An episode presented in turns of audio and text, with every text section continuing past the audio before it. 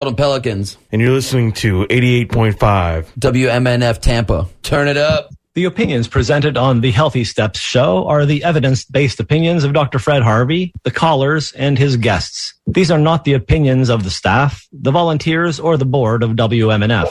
The information provided on the show is not intended to diagnose or treat any disease. There is no implied patient physician relationship in these calls. The nature of the calls is educational and informational only. Hello out there, my dear friends, and thank you for keeping your radio tuned to WMNF Tampa and absolutely positively welcome to the Healthy Steps Radio Show with Dr. Fred Harvey. Today, the good and sage doctor is going to talk to us about gluten sensitivity and celiac disease.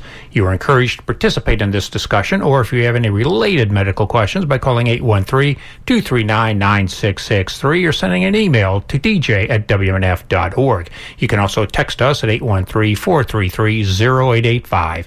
Well, a good morning to you, Dr. Fred. Your topic today addresses gluten sensitivity and celiac disease. I think of celiac disease as an immune reaction to eating gluten, a protein found in wheat, rye, and barley. Over time, this creates an inflammation that damages the small intestine's lining, leading to medical complications and also preventing the absorption of some nutrients. Just recently, somebody here at WMNF pointed out that my weak jokes and puns are really just a celiac of my own design. So, Dr. Harvey, where do you want to go from here? Once again, Bill, you've given a fabulous introduction. Thank you. And I apologize to no one for that.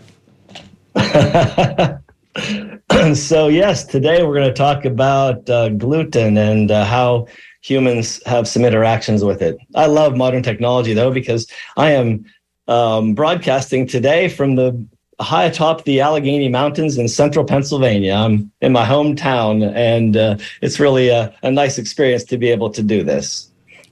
And probably cooler there, too. Oh, much so. Um, 63 degrees this morning. So, gluten, gluten. We've heard a lot about it. a lot of people don't believe that it even exists. a lot of people don't believe that if it does exist, it causes problems. However, you know, we have things that cause problems. And gluten is one of those. Gluten's a very interesting, um, I guess we could call it a protein, but really it refers to the proteins, numerous, in cereal grains like wheat, barley, and rye. And gluten is found in a part of the grain seed called the endosperm.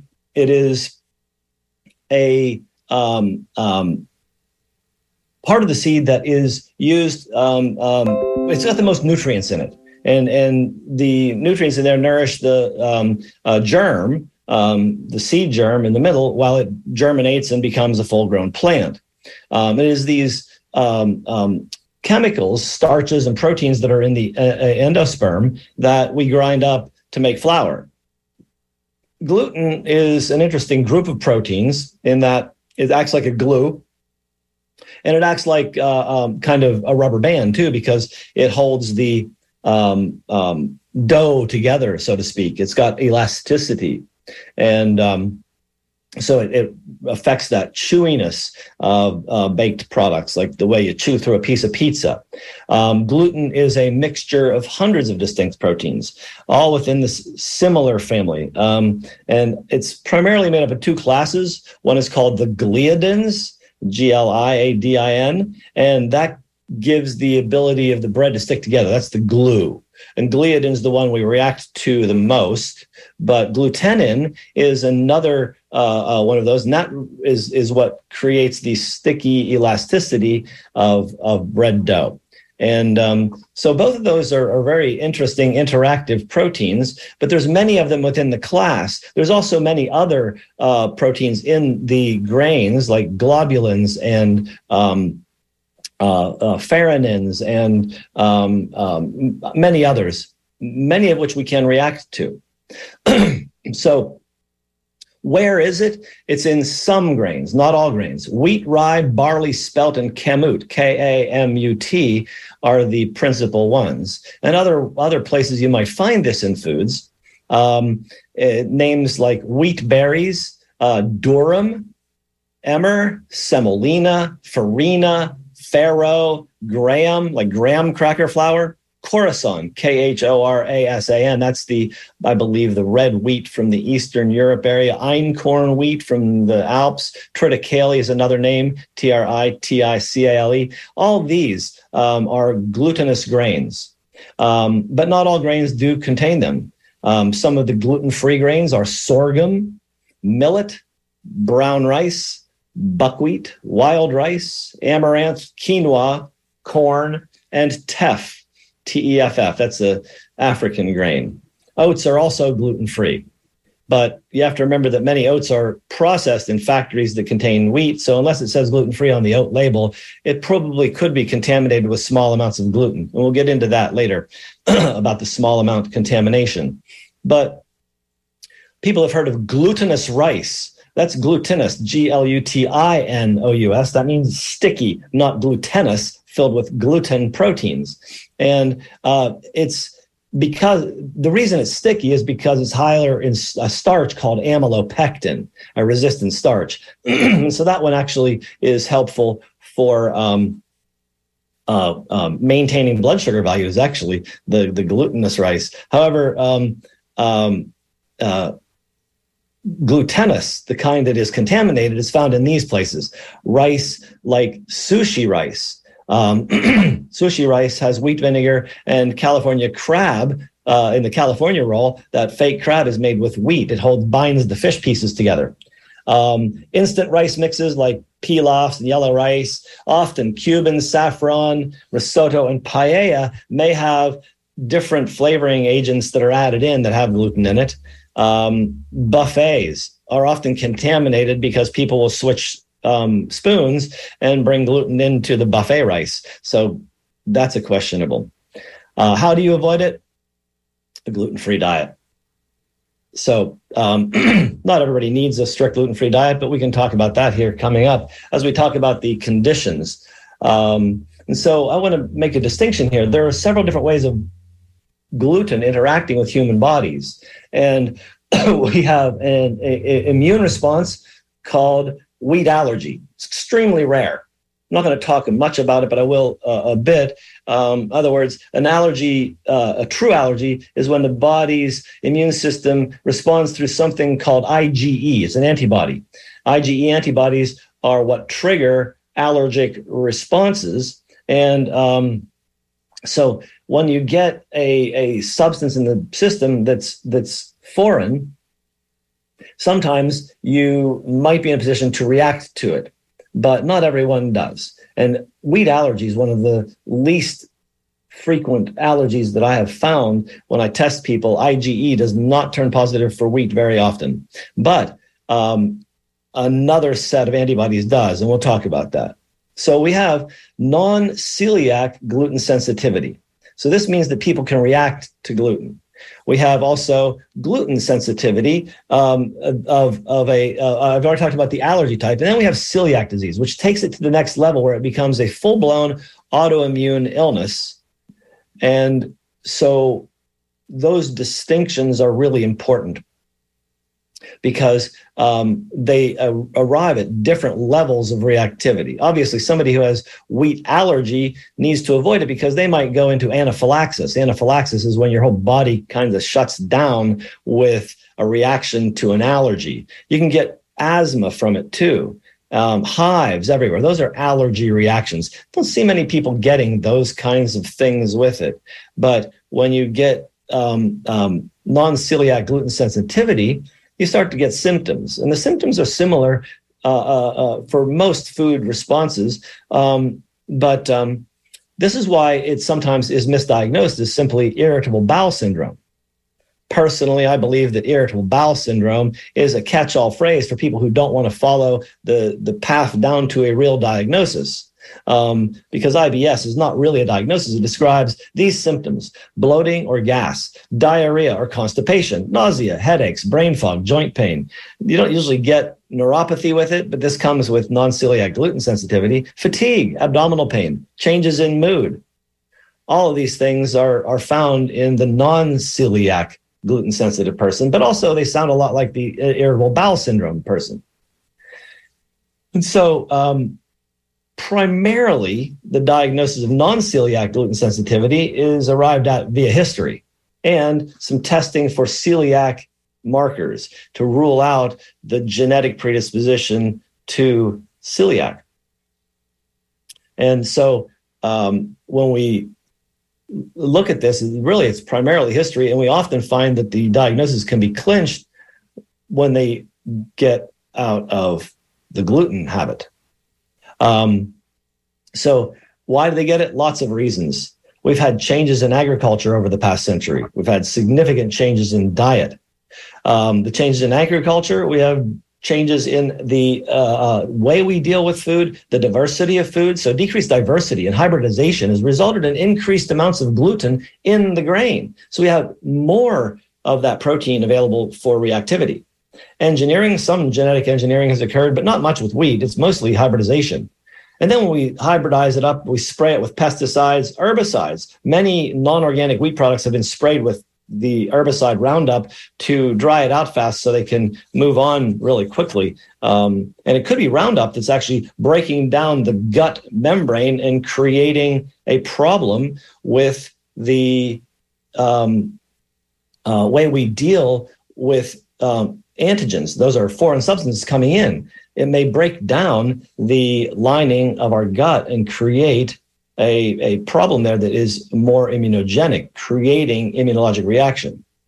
So I think that uh, we are going to get some interaction today with guests, but first, uh, let's uh, uh identify the station. This is WMNF, and we are in Tampa.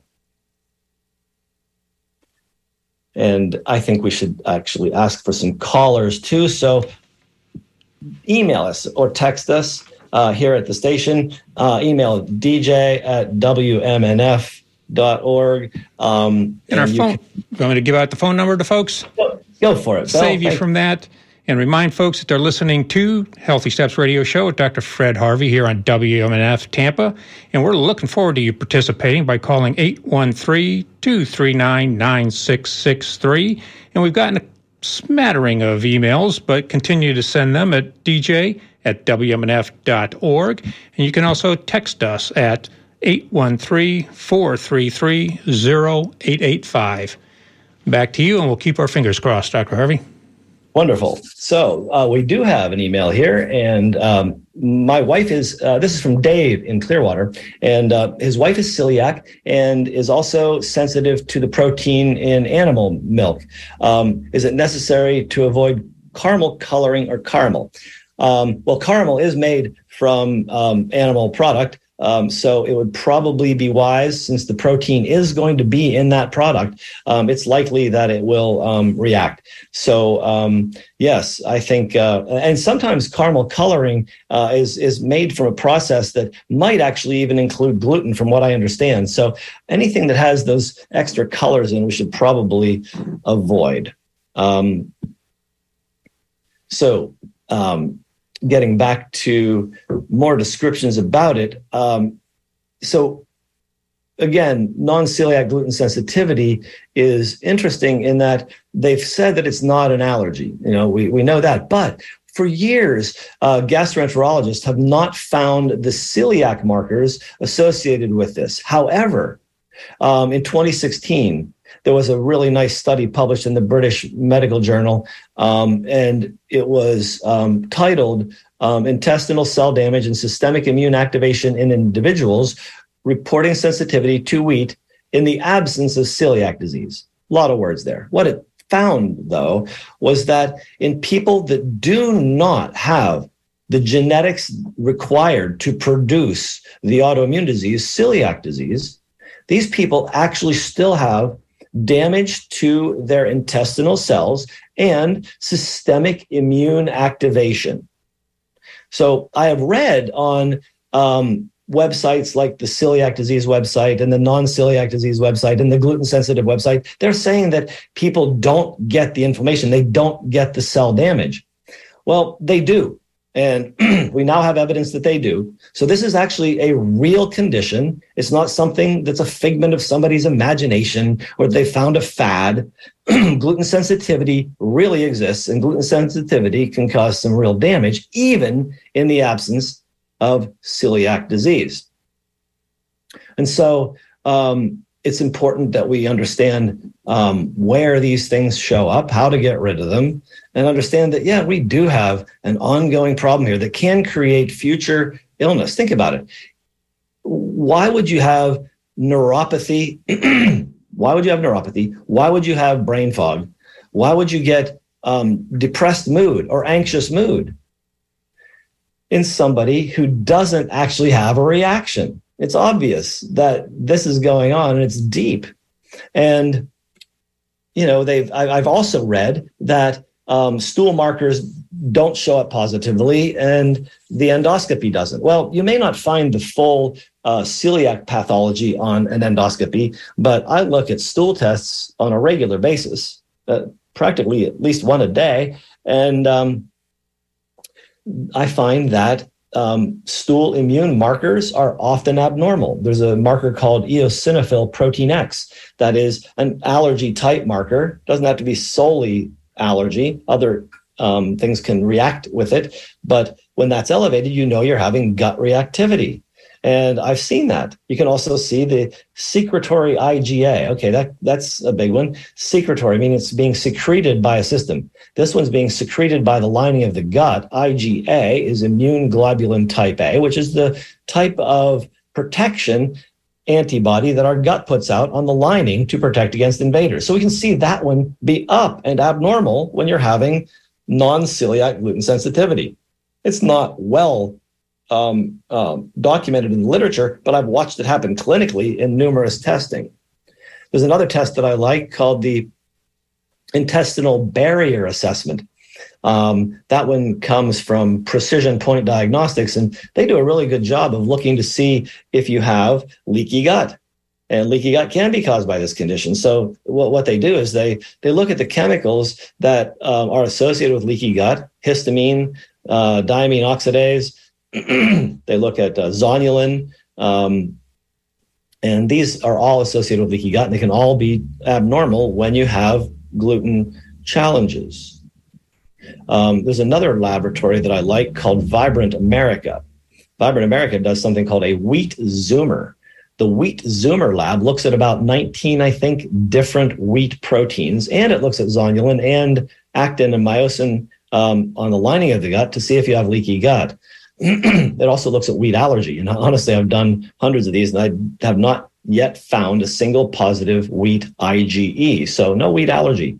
But I do see people reacting to wheat in a lot of different ways. And what's interesting is I see people that have leaky gut and symptoms, even when they don't react to gliadin or glutenin, the big gluten molecules, they're reacting to other molecules in the um, the endosperm of the grain. They're reacting to farinins and globulins and proteases. There's all kinds of different proteins in there, and you don't have to react only to the gluten. So we can call it gluten sensitivity because it covers that whole big group of 100 proteins, but it's really much more nuanced than that. And when you go to your regular doctor and he does your quotes celiac test or your gluten test, it's looking at one protein. It's called alpha gliadin. Looks at one antibody called IgA, um, or I might look at two. I might look at IgG, anti alpha gliadin. And yet it doesn't look at all the other proteins. So if you turn up that you don't react to alpha gliadin, which I find happens often when I test people, they react to other molecules in there, including glutenin, um, you will miss it. And if you do the celiac test and you have negative celiac genetics, many doctors believe you don't have a problem here. So even if you have a negative celiac genetics, then you still may have non-celiac gluten sensitivity and you need a stool test.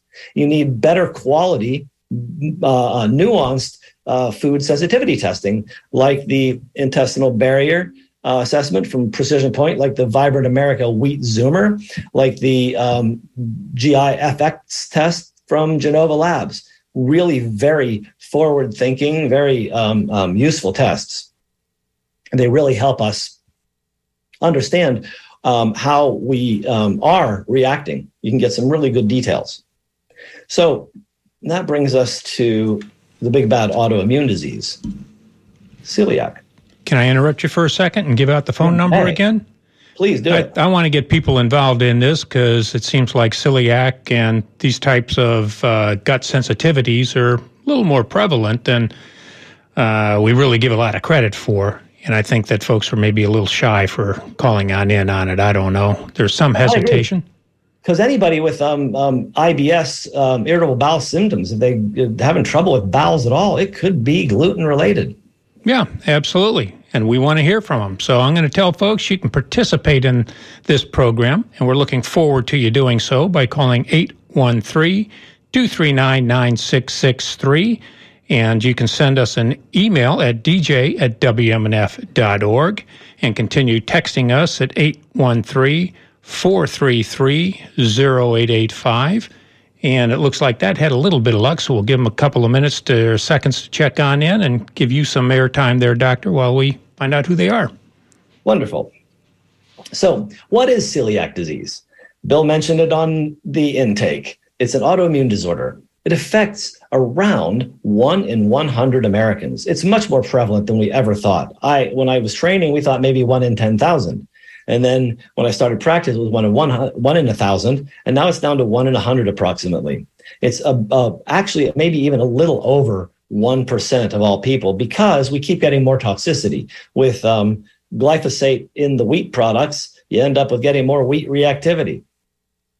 So the um, gluten intolerance is the key here, and the afflicted people um, attack uh, the bowel tissue very much. But once the bowel's attacked, these antibodies spill over into other areas, um, and and with the, with the leaky gut, um, you, you, get other other involvement. So there's a classic um, um pathology that gastroenterologists have di- uh, described over over years, and it was because of this description of physical anatomy that we got a very narrow definition of the celiac disease. For years, people didn't believe anybody who didn't have villus atrophy um, in the intestines did not have any kind of wheat problem, wheat sensitivity problem.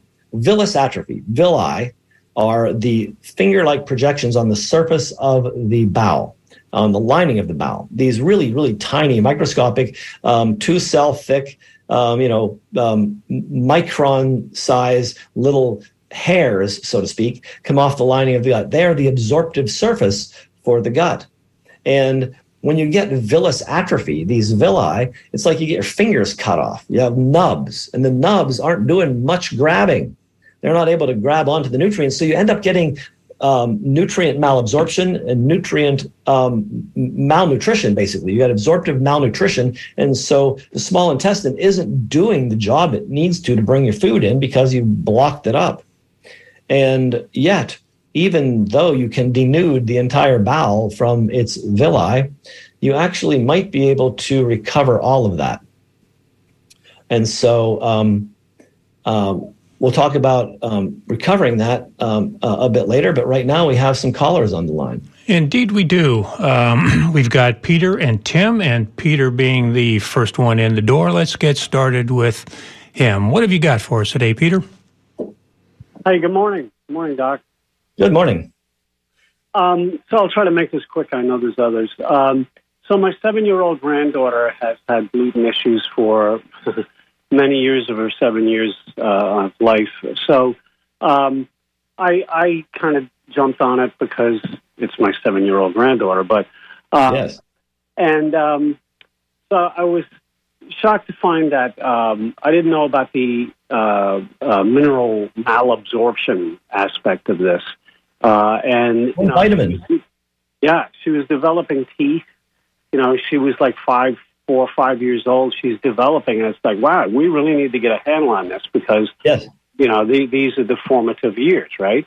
So, mm-hmm. um, uh, you know, cut out all gluten and uh, you know, that seemed to help a lot. But, um, you know, her teeth were not forming correctly and they didn't look too good. And so uh, I, I decided to look into it a little bit. And um, they live up in Jacksonville. And I was kind of concerned about the water. So I got an RO system and installed that. But while I was buying that uh, RO system, uh, there was one that finished it off. It ran through all of the filters, and then the finishing filter was um, calcium carbonate. uh, Yes. to you know add add you know back some of the minerals that it had taken out that the reverse osmosis had taken out. So that seems to have worked tremendously. Uh, her teeth are looking way better, um, and you know she's she's uh, I would say flourishing. So, but uh, um, I'm wondering if I'm right with that. Was that? Do you think that had much to do with it? And also, uh, what you know, my daughter says, "Well, you know, we just don't feed her gluten, and that's it, ever." Well, okay. What can we do on the positive end to, um, you know, in, increase some of the nutrients that are not being absorbed as well as they should? You know, what what steps can we take? Because if you look at, you go to the store and you look at gluten free food, it's almost all junk. It's cookies. It's it's like you know snacks and chips and junk. There's no like real basic food for you know gluten free diets as far as I Well, actually, I'll, I'll disagree with you on that, Peter. Um, a gluten free diet, um, basically, one way to look at it is to avoid processed foods. Uh, a paleo diet is completely gluten free. Um, and uh, so you can you can do that, but you don't have to be completely paleo. There are some really good quality products out there. And here's the question to uh, uh, um, determine whether you can access stuff that is wheat free, gluten grain free, but not guaranteed to be gluten free.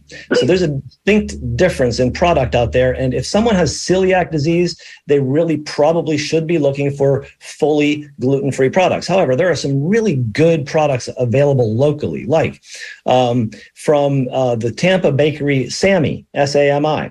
They make um, two lines of products, three lines, in fact. They make a gluten line with their pita bread and, and other stuff. They make a um, non gluten grain line, but it's not gluten free.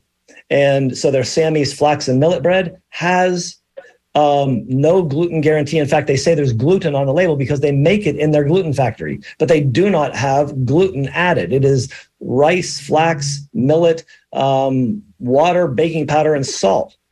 And so it's really a clean bread. Deland Bakery has very many similar clean breads like that for people who don't have celiac disease, but, but may get by with mild gluten contamination. However, both bakeries also have gluten-free lines of breads, and um, so you can get um, um, the gluten-free breads from Sami's and from Deland. They make it at a different facility, and so there's no gluten in that facility.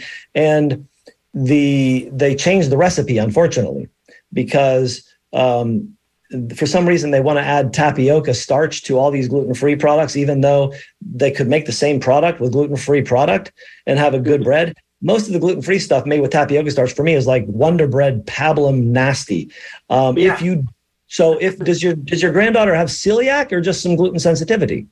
Uh, I, I'm I'm not sure, but I'm going to go with celiac because I mean she really had a uh, she had a bad way. You know, I mean it, it You wasn't. can have it a you can have it a bad way with non-celiac. You need to know she needs she needs the privilege and the uh, help of having a gluten uh, uh, celiac test. If she does not have celiac genetics, she can't have celiac disease. And Yeah. so then you know sure that she doesn't have to be knows. I- I- strictly.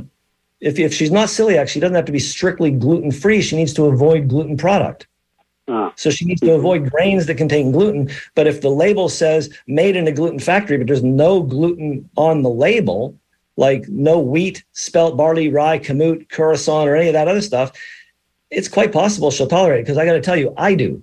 And I have non celiac gluten sensitivity, and I can eat those breads. But if I eat gluten breads, I tend to get the same IBS symptoms that I had when I grew up. yeah, yeah. Um, well, I'm not sure. I'm, I'm sure my daughter knows, but um, so I I just you know like again she's in her formative years. She's growing. Yes. And it's like, okay, what can we do to? We've eliminated uh, gluten from the diet, but what can we do to like build up, uh, you know, the absorption of some of these minerals and vitamins that is apparently not able to be absorbed as well if you have a gluten issue. Well, I Uh, would I would get somebody to help um, make sure her gut is doing well. Um, you could get stool tests. You can, um, um, if you haven't had the genetic test, get the genetic test. I think it's really key. uh, Okay, and that that would tell you what she's missing, or uh, No, that would tell you whether she has celiac disease or not, and whether you need to be a fanatic about gluten. And then once you know that, you can actually adjust the diet um, uh, accordingly and make more things available that maybe don't say gluten free on the label, but don't have a gluten grain.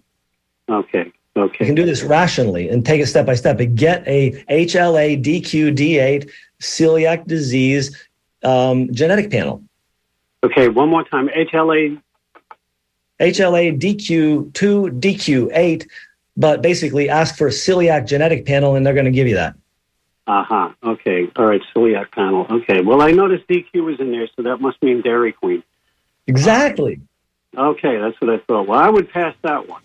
Um, all right, so that's a celiac panel. Okay, great. All right, um, I guess like spinach and you know things nutrient dense. Yeah, look up look up the look up the paleo diet and find her a nice uh, high density chewable um, multivitamin at age seven, and uh, get her some chewable um, uh, fish oils. Um, she definitely needs omegas to heal that gut. Oh, you know what? My my daughter is a raging militant vegetarian, and uh, she she won't give Okay. meat. Your seven year old's going to have trouble getting beyond this for a while. Then, I know, I know. um, Uh, um, best wishes.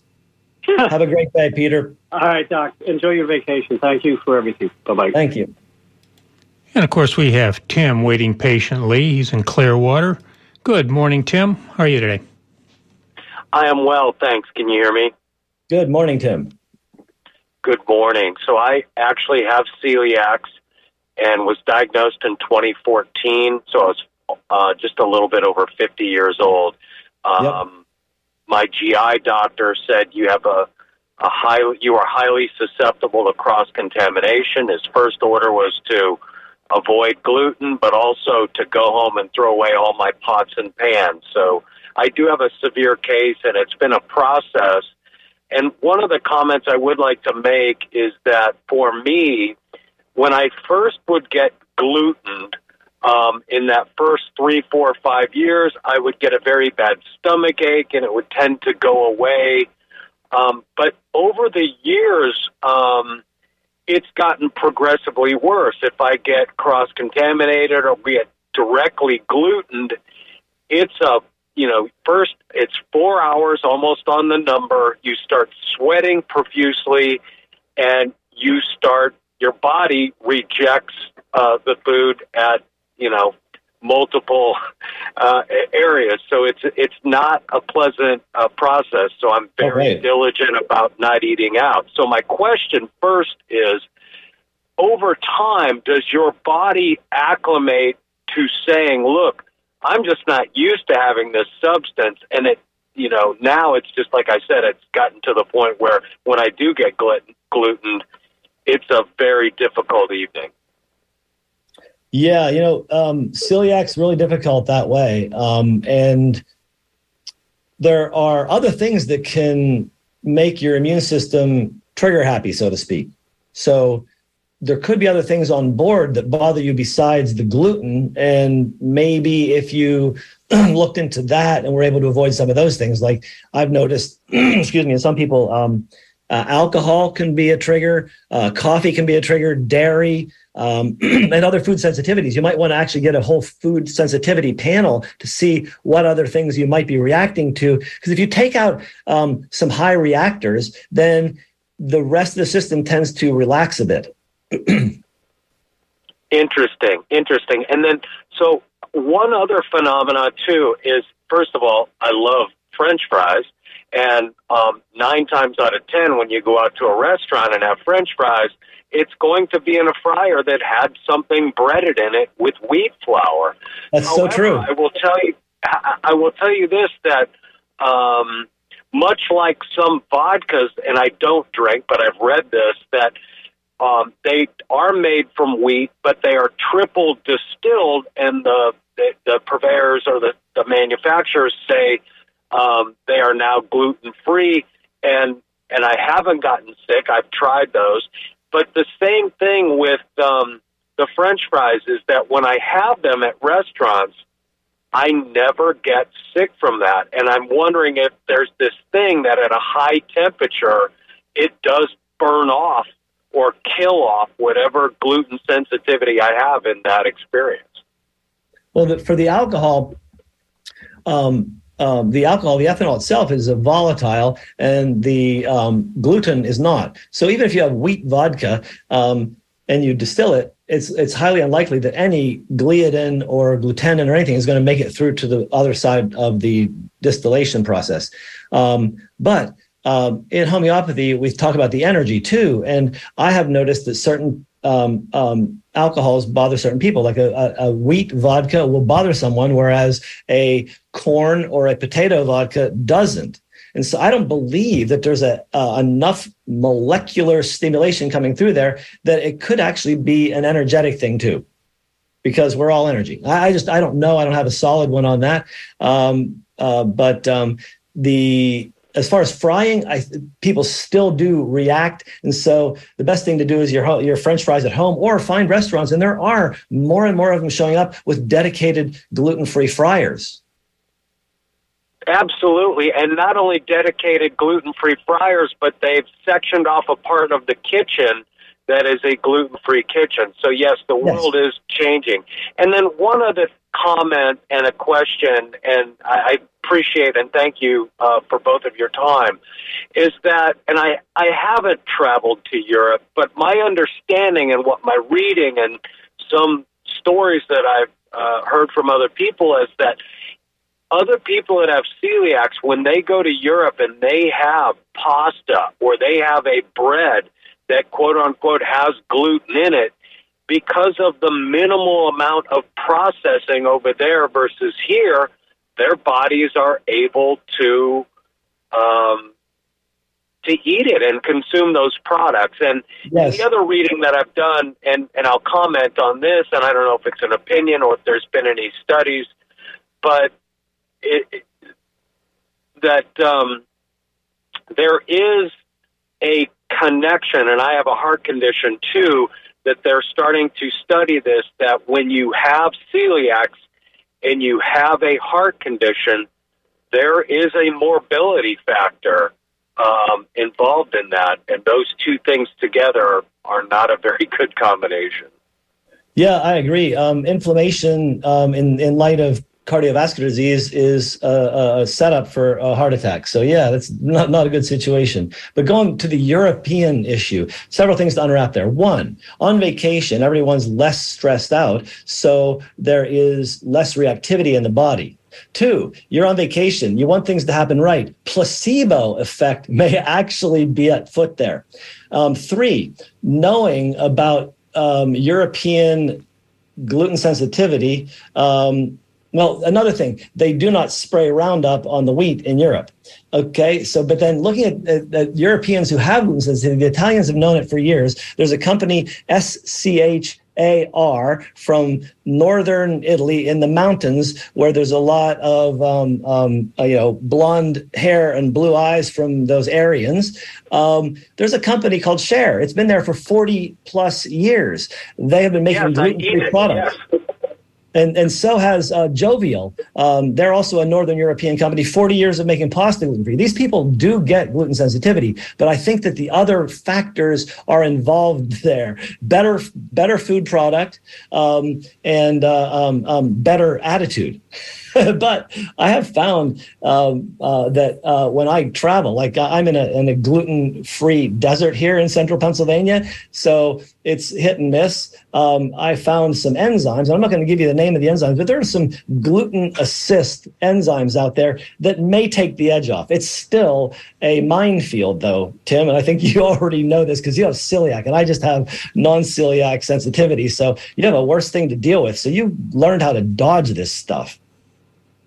I actually changed my career. I used to travel. I was on planes um, four or five days a week, four weeks a month, and I changed my career to be able to control my diet um, in that regard. And then one other thing, and the, the other thing that I've read is that because of that, that wheat is traded as a commodity in the United yes. States, therefore it is held and kept until prices may potentially rise. That yes. a lot of experts also surmise that there is mold in our wheat flour, and that that helps contribute to um, the toxicity levels of it. Tim, that's not just a thought. That's well documented. In fact, I do treat mold toxicity in my practice, and I will find um, mold sources from food in people when we have eliminated the environmental factors. It's there, it's real, um, and and it's even if it's invisible, it doesn't mean it can't hurt you. That's the problem. And our, our Western medicine tends to ignore it until the tumor shows up. Right, right. And so that's what happened when I was diagnosed. They found several um, polyps on my small intestine, and thankfully they were benign. But apparently, what happens is when you get gluten, when you do have these things that make it through your body, they tend to collect on your small intestine, and it could then become a a, a, problem. And I, I uh, I'll hang up and stand down. I really, really appreciate the subject today, and um, uh, was excited to hear and um, excited to jump on. So thanks again for your time. Appreciate you both. Hey Tim, I appreciate you. Thanks for the input. That's great. Sure. Bye bye. Yeah, I knew we'd get a couple of good callers if we gave on out the phone number, and we are getting down to sort of the caboose of the show, maybe about 15 more minutes. So let me give on out the number and email one more time and invite people to give us a call at 813 239 9663 or continue sending your emails to dj at wmnf.org or text us at 813 433 0885. Back to you, Doc. Well, thank you. Thank you. So, um, yeah, it's funny. I expected that we might see um, a few more uh, phone calls today on on this show since a lot of people are um, wondering what to do about their diet when it comes to um, these kinds of of challenges because they really are and and like I said I'm I'm traveling here in Appalachia and it's it's not easy to find um, uh, a lot of gluten free stuff. Unfortunately, I'm not celiac, so um, I was able to get a little piece of quiche this morning um, before getting on air, but I scooped it out out of the the delicious looking crust because it was the only thing on the menu that I could actually extract from the gluten because everything else was sandwiches. Um, and um, yeah, we do see a lot of fried foods around here, and um, so yeah, it's it's it's a difficult uh, problem for for many of us to try and get through because of of the way our society is set up, and we, you know so much revolves around eating um, gluten products. Uh, actually, the place I went to today, they had gluten free on the menu, which is one of the reasons I decided to go there. And the um, uh, the, the the cook I was chatting with, he said he, he giggled when I asked him if uh, he was going to be uh, if there's anything gluten free, and indeed there there really wasn't much going on there. So, um, uh, but he was he was laughing about how they do order some stuff. Um, he makes one um, one dessert, um, and uh, but it was in the freezer. and so you see, it's it comes becomes a little difficult um, when when you're working with this kind of stuff. So um, yeah, what what do we do? What do we do with celiac disease? What what happens um, when we've got it? Well, as with everything I talked about here, um, we have to first remove the reason we're getting the problem. So we need to step out of the way of gluten, and we've talked a little bit about that. Finding different products, uh, avoiding those grains, uh, looking for cross reactivity. Tim was very helpful in reminding us that deep fryers fry gluten products, and so we have to watch out because you know you might get um, a nice uh, um, um, piece of sushi, but the sushi rice has the gluten in it, um, and sometimes they even wrap up in a wheat batter and dump it in the tempura fryer, so you get a double dose of gluten. Those crunchy rolls are not necessarily um, the best for us, and so to heal what do you do once you've avoided the gluten, once you've got on your gluten free diet?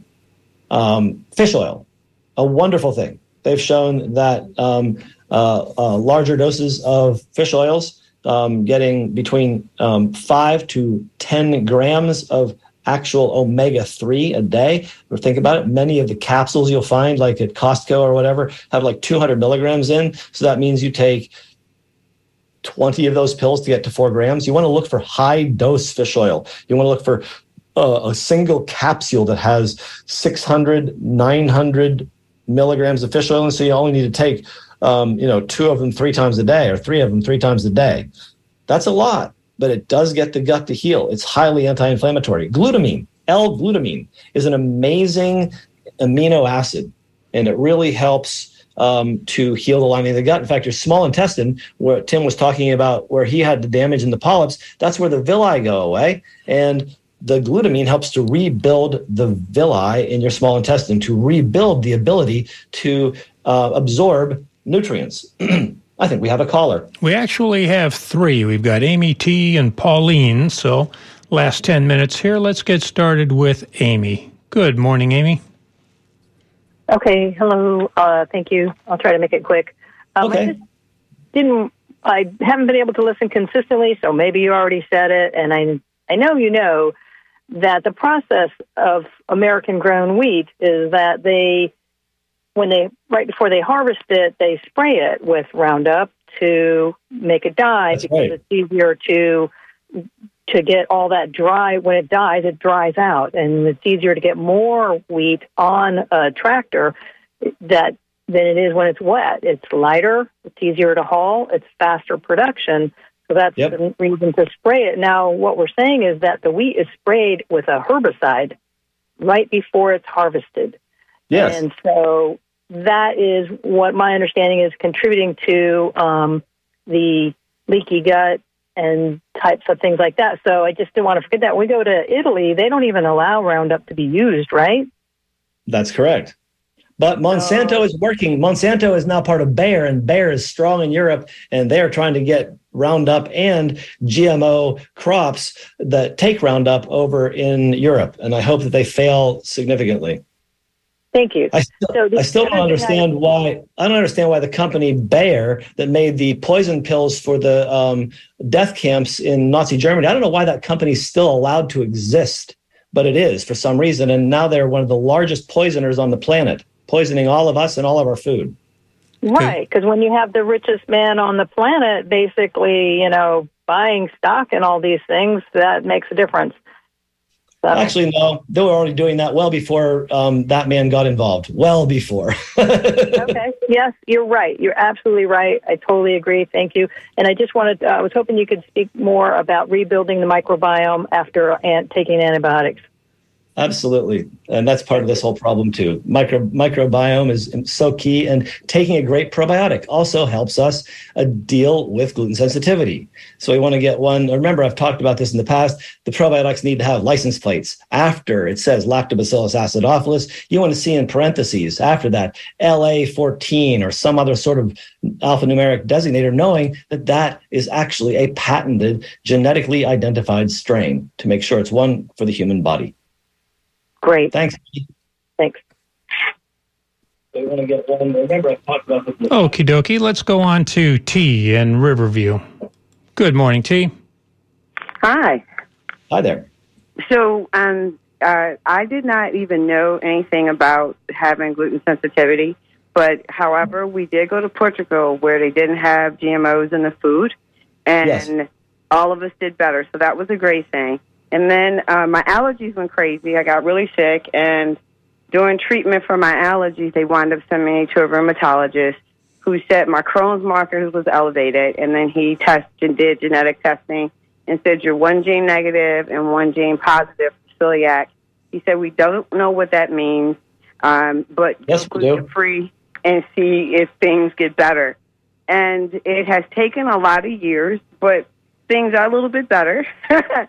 um, I don't swing through the doors as much, which is great. Um, my GI isn't perfect, but it's better than what it has been. And I wanted to say thank you to you for having this conversation about gluten sensitivity because people look at me like I'm crazy, and I know I'm not. You are definitely not. And if you have one positive celiac gene, you have the predisposition to celiac disease. And celiac disease creates other autoimmune disease. That's one of its that's one of its specialties. So your Crohn's may have actually come from celiac. We do know that even one gene can take you down that road. So strict gluten avoidance for you is one of your keys, and um, you need to work on your microbiome. Um, a um, if you do you know about the um, um, the diets for um, inflammatory bowel disease, like the um, um, FODMAP diet or the um, specific carbohydrate diet? I I I am gluten free. I don't know about the specific diet, but what um, what I do know is since all this has happened, that uh, they can't find any autoimmune disease, but nothing really goes right. I talked to you a couple weeks ago about um, when I had uh, COVID vaccine, and my Yeah. GI went crazy.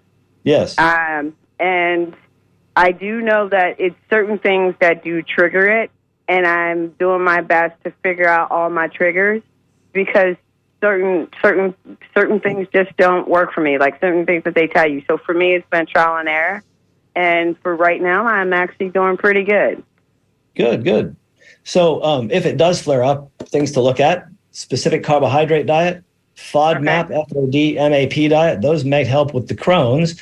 Um, but um, yeah, you have the underlying autoimmune disease, celiac, from my perspective, and it caused a secondary autoimmune disease called Crohn's. So as long as those are being under control with your gluten-free uh, s- uh, state, that's excellent, fabulous. I just appreciate you so much, and thank you so much for your time. And you are a super super guy. Thank you. You're so welcome. Have a Have a great day. All right. Well, we only got a few more seconds, but let's see if we can get Pauline in under the wings here. Good morning, Pauline. Hi, Dr. Harvey. Um, Good thanks morning. for this excellent discussion. I have um, been diagnosed with non-celiac gluten sensitivity um, Yep. by by um, a holistic practitioner here in Tampa, um, and I never really noticed the um, you know the physical problems of bloating and, and pain in the gut.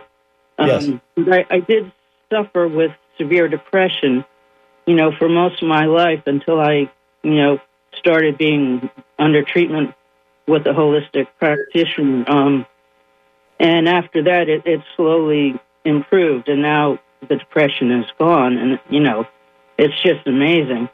That's Um, wonderful. So glad to hear it. I, I do have, I am suffering with stage four cancer right now, um, under treatment for that, partial remission. Um, thank goodness. Um, but Yes. you mentioned something about tumors. Could you talk a Yeah. little bit about that? Well, celiac disease causes chronic inflammation. And what we know is that chronic inflammation is the cause of all of our degenerative diseases. Cancer, being a degenerative disease, is one of those things. So, as we put more stress on the cells in our body, eventually they uh, deteriorate. And sometimes, with enough genetic predisposition and environmental toxicity, we head down that road and we end up with a cancer. And so, yes, celiac causes cancers and many other things. But we are down to the end of the show, and I think it's time to wrap it up. Thank you, Pauline, for your call. Thank you. Yes, very much so. Thank you, Pauline. And it looks like, as you said, we are at the end of the show. So, have you got any hints or clues or sneak previews you want to give us for next week's show, Doctor? Next week, I want to talk about those irritating, annoying forever chemicals, the persistent organic pollutants that are showing up more and more in our environment and are part of the reason that we are seeing more and more allergy and autoimmune disease. I think that'd be a great topic. We're starting to read an awful lot about that. So, I thank you very much there, Dr. Harvey, and everyone who called on in, and all of our listeners. And I suggest take care, stay healthy. Y'all are the greatest. You have been listening to the Healthy Steps Radio Show with Dr. Fred Harvey here on WMNF mm-hmm. Tampa. Seconds away is five minutes of NPR News, and then we'll present Sustainable Living, hosted by the award winning team of Kenny Coogan and Annie Ellis. Today, they welcome to the show Catherine Campbell, and we're going to be talking about commercial urban agriculture in Florida. So until next Monday at 10 a.m., thank you for supporting and listening to the Healthy Steps Radio Show with Dr. Fred Harvey here on WMNF Tampa, your community conscious radio station. Stay safe, stay thoughtful, and know that you are loved.